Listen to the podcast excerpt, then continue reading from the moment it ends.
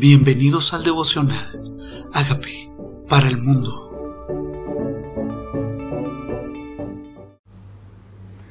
Primera de Reyes capítulo 2. Mandato de David a Salomón. Llegaron los días en que David había de morir y ordenó a Salomón su hijo diciendo Yo sigo el camino de todos en la tierra, esfuérzate y sé hombre. Seguir el camino de todos en la tierra significa que iba a partir de este mundo a la presencia de Dios. Dice, guarda los preceptos de Jehová tu Dios, andando en sus caminos y observando sus estatutos, mandamientos, sus decretos, sus testimonios, de la manera que está escrito en la ley de Moisés, para que prosperes en todo lo que hagas y en todo aquello que emprendas, para que confirme Jehová la palabra que habló diciendo, si tus hijos guardaren mi camino, andaren delante de mí con verdad, delante de todo su corazón y de toda su alma, jamás, dice, faltará a ti varón en el trono de Israel. Aquí habla David para que siga los preceptos de tu Dios. No era el Dios de David solamente, era el Dios de Salomón también. Si seguía esos preceptos delante de él, andando delante de él, de todo corazón y de toda el alma, hay promesa, hay promesa para que guarda sus mandamientos. Hay promesa para el que sigue sus estatutos y decretos. Y esta promesa continuaba para sus hijos, pero Dios es un Dios personal. Y esa promesa sería real si sus hijos también caminaban delante de Dios no era simplemente si David amaba a Dios, era también si sus hijos amaban a Dios. Esta promesa iba a ser que ningún varón, no faltaría varón de la descendencia de David que estuviera en el trono. Ya sabes tú lo que me ha dicho Joab, hijo de Sarbia, lo que hizo a dos generales del ejército de Israel, a Abner, hijo de Ner, y a Amasa, hijo de Getera, los cuales él mató, derramando en tiempo de paz la sangre de guerra y poniendo sangre de guerra en el talabarte que tenía sobre sus lomos y en los zapatos que tenían sus pies. Tú pues harás conforme a tu sabiduría, no dejarás descender sus canas al Seol en paz, mas a los hijos de Barzilai, Galaíta, harás misericordia, que sean de los convidados a tu mesa, porque ellos vinieron de esta manera a mí cuando yo oyendo de Absalón tu hermano. También tienes contigo a Simei, hijo de Gera, hijo de Benjamín, de Bajurín, el cual me maldijo con una maldición fuerte el día que yo iba a Mahanaín mas él mismo descendió a recibirme al Jordán, y yo le juré por Jehová diciendo, yo no te mataré a espada. Pero ahora no lo absolverás, pues hombre sabio eres, sabes cómo debes hacer con él, y harás descender sus canas con sangre al Seol. Estaba dándole instrucciones. ¿Quién bendijo a David? ¿Quién no lo bendijo? Pero dice, aunque esto es lo que yo pienso, sé que tú actuarás con sabiduría. Dos veces le dice sabiduría, conforme a la sabiduría. Y luego dice, porque hombre sabio eres. Qué confianza es saber que educamos hijos sabios, hijos temerosos de Dios, hijos que Dios también es el Dios de ellos, porque aunque sigamos el camino de la vida, esto significa, aunque partamos a la presencia de Dios, si los educamos con principios establecidos en la palabra, ellos van a caminar con la sabiduría de Él. Y durmió David con sus padres y fue sepultado en su ciudad. Los días que reinó David sobre Israel fueron cuarenta años, siete años en Hebrón y treinta y tres reinó en Jerusalén. Y se sentó Salomón en el trono, David su padre, y su reino fue firme en gran manera. Qué alegría es saber educar hijos temerosos de Dios. David, tenemos quien nos suceda, tenemos quien siga el baluarte, quien siga el testimonio, los mandamientos. Necesitamos entender que Dios es un Dios generacional. Dios fue el Dios de Abraham, el Dios de Isaac, el Dios de Jacob. Ahora es el Dios de David y ahora el Dios de Salomón. Dice, Salmón afirma su reino. Entonces Adonías, hijo de Agid, hijo de Bexabé, madre de Salomón, y ella le dijo, ¿es tu venida en paz? Él respondió, sí, de paz. Enseguida dijo, una palabra tengo que decirte. Y ella dijo, di. Él dijo, tú sabes que el reino era mío y que todo Israel había puesto en mí su rostro para que yo reinara, mas el reino fue traspasado y vino a ser de mi hermano porque por Jehová era suyo. Ahora yo te hago una petición, no me la niegues. Y ella le dijo, habla. Él entonces dijo, yo te ruego que hables al rey Salomón, porque el rey no te lo negará, para que me dé a Bisac Sulamita por mujer. Y Bexabe dijo, bien, yo hablaré por ti al rey. Vino Bexabe a Salomón para hablarle por Adonías, y el rey se levantó a recibirla, y se inclinó ante ella y volvió a sentarse en su trono, e hizo traer una silla para su madre, la cual sentó en su diestra. Y ella dijo, una pequeña petición pretendo de ti, no me la niegues. Él le dijo, pide, madre mía, que yo no te la negaré. Y ella dijo, dese a Bisac, Sunamita, por mujer a tu hermano Adonías. El rey Salomón respondió y dijo a su madre, ¿por qué pides a Bisac Sulamita para Adonías? Demanda también para él el reino, porque él es mi hermano mayor y ya tiene también al sacerdote Abiatar a Joab, hijo de Sarbia. Y el rey Salomón juró por Jehová diciendo, así me haga Dios y aún me añada, que contra su vida ha hablado Adonías estas palabras. Ahora pues vive Jehová, a quien me ha confirmado y me ha puesto sobre el trono de David mi padre, y quien me ha hecho casa, como me ha dicho que Adonías morirá hoy. Entonces el rey Salomón envió por mano de Benaía, hijo de Joaída, el cual arremetió contra él y murió. Tal vez pensaríamos, ah, no le va a negar la petición a su mamá. Y nosotros tal vez pensamos, ah, esta mamá va a interceder ante el rey y el rey va a decir todo lo que su mamá diga. No fue así. Tal vez nosotros se nos olvida también en nuestra relación con Dios que tenemos comunión directa con el Rey de Reyes y no necesitamos mediar a través de nadie porque solo hay un camino para llegar al Padre y es Jesucristo. Y esto hizo para que Salomón ya no quisiera más a su hermano. Esta estrategia no le sirvió. Tenía que haber venido directo a Salomón y Salomón hubiera discernido si era correcto o no. Tal vez tratar de manipular, tratar de decir, no me negarás esta petición y el otro dice, sí, sí, sí, te la daré.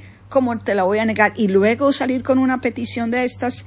Y el rey dijo al sacerdote Abeatear, vete a Anatod, a tus heredades, pues, pues eres digno de muerte. No te mataré hoy por cuanto has llevado el arca de Jehová el Señor delante de David mi padre. Además has sido afligido con todas las cosas en que fue afligido mi padre.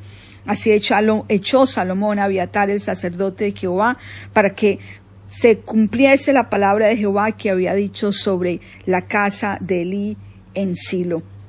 Este sacerdote no había sido fiel con él, sino que había sido fiel a su hermano Adonías. Y vino la noticia a Joab porque también Joab se había adherido a Adonías y si bien no se había adherido a Absalón, huyó Joab al tabernáculo de Jehová y se asió de los cuernos del altar y se lo hizo saber a Salomón que Joab había huido del tabernáculo de Jehová y que estaba junto al altar. Entonces envió Salomón a Beanía, hijo de Joaída, diciendo, ve arremete contra él. Entró Benaí al tabernáculo de Jehová y le dijo, el rey ha dicho que salgas. Y él dijo, no, sino que aquí moriré. Y Benaía volvió con esta respuesta al rey diciendo, así dijo Jehová, así me respondió.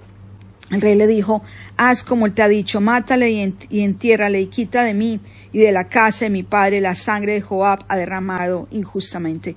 Y Jehová hará volver su sangre sobre su cabeza, porque él ha dado muerte a dos varones más justos y mejores que él, a los cuales mató a espada sin que mi padre David supiese nada. A Abner, general del ejército de Judá, la sangre pues de ellos raerá sobre la cabeza de Joab y sobre la cabeza de su descendencia para siempre, mas sobre David y su descendencia y sobre su casa, sobre su trono, hará perpetuamente paz de parte de Jehová. En el Antiguo Testamento no había un mediador, no había Jesús en medio de ellos, simplemente cada uno moría por su propio pecado, ojo por ojo, diente por diente, el que muerte mataba a muerte, moría, y esa era tal vez la ley que se cumplía y era la manera de hacer justicia. Entonces Benaía, hijo de Jodaía, subió y arremetió contra él y lo mató y fue sepultado en su casa en el desierto, y el rey puso en su lugar a Benaía, hijo de Joaida, sobre el ejército, y a puso el rey por sacerdote en lugar de Abiatar. Después envió el rey e hizo venir a Simeí y le dijo, edifícate una casa en Jerusalén y mora ahí, y no salgas de allí a una parte ni a otra, porque sabe de cierto que el día que salieres y pasares el torrente de Cedrón, sin duda morirás y tu sangre será sobre su cabeza. Y Semeí, hijo del rey, palabra es buena, porque el rey mi señor ha dicho así lo hará tu siervo.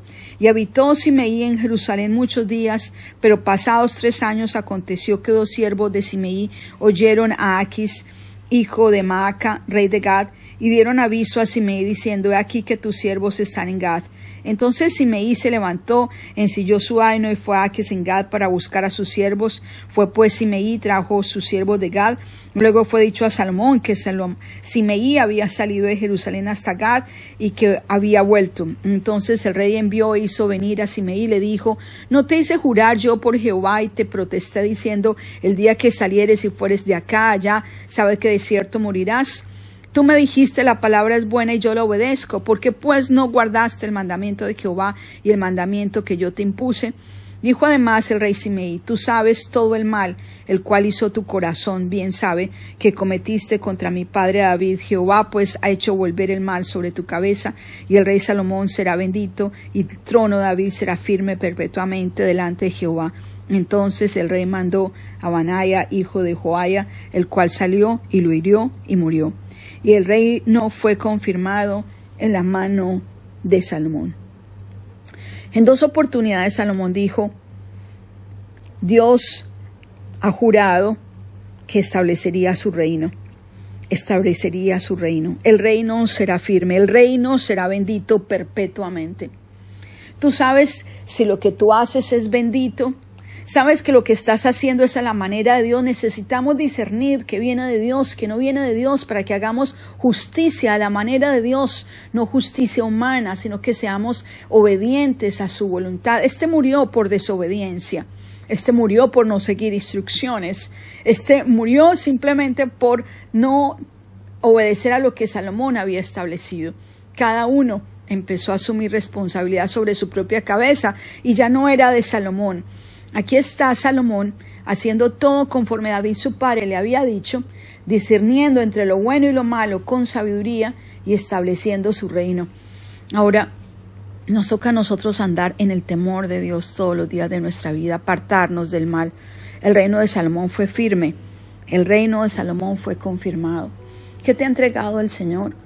¿Qué te ha entregado el Señor a administrar, a reinar, a dirigir?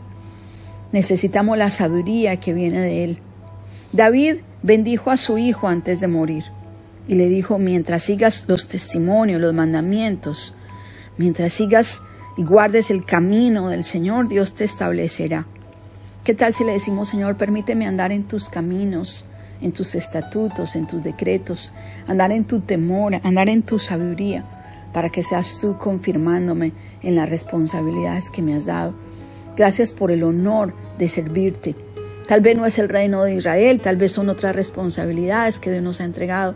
¿Qué tal si lo recibimos con temor y temblor, escuchando la voz de Dios y andando en el camino que el Señor nos ha instruido, para que esa bendición no solamente sea sobre nosotros, sino sobre nuestras generaciones? Gracias, Señor. Hoy reconocemos que somos pecadores, que estamos, Señor, en estos puestos de honor que tú nos has entregado a liderar nuestras familias, nuestras empresas o lo que nos hayas puesto por tu misericordia. Hoy queremos andar en tus caminos, tus estatutos, tus decretos. Dile, reconozco que soy pecador, pero tú moriste en la cruz por mis pecados. Te pido que entres a mi vida como Señor y Salvador y me permitas hacer tu voluntad y hacer la manera tuya con temor a andar en tus caminos, para que el reino, las responsabilidades que me has entregado sean firmes. En el nombre de Jesús. Amén.